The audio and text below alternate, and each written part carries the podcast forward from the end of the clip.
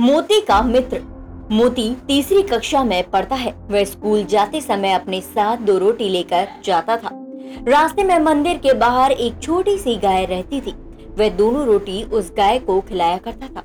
मोती कभी भी गाय को रोटी खिलाना नहीं भूलता। कभी कभी स्कूल के लिए देर होती तब भी वह बिना रोटी खिलाए नहीं जाता। स्कूल में लेट होने के कारण मैडम डांट भी लगाती थी। वह गाय इतनी प्यारी थी कि मोती को देखकर बहुत खुश हो जाती। मोती भी उसको अपने हाथों से रोटी खिलाता। दोनों बहुत अच्छे दोस्त बन गए थे। एक दिन की बात है जब मोती बाज़ार से सामान लेकर लौट रहा था। मंदिर के बाहर कुछ लड़कों ने उसे पकड़ लिया। मोती से सामान छीनने लगे।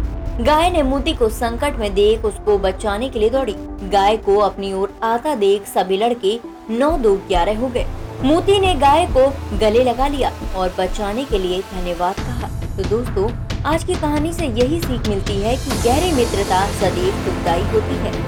निस्वार्थ भाव से व्यक्ति को मित्रता करनी चाहिए। संकट में मित्र ही हमेशा काम आता है। दोस्तों, उम्मीद करती हूँ आज की मेरी ये कहानी आपको पसंद आई होगी। कैसी लगी कमेंट करके ज़रूर बताइएगा। इसके साथ ही इस कहानी को ज़्यादा से ज़्यादा लाइक एंड शेयर करें और मेरे चैनल को फॉलो करना ना भूलें।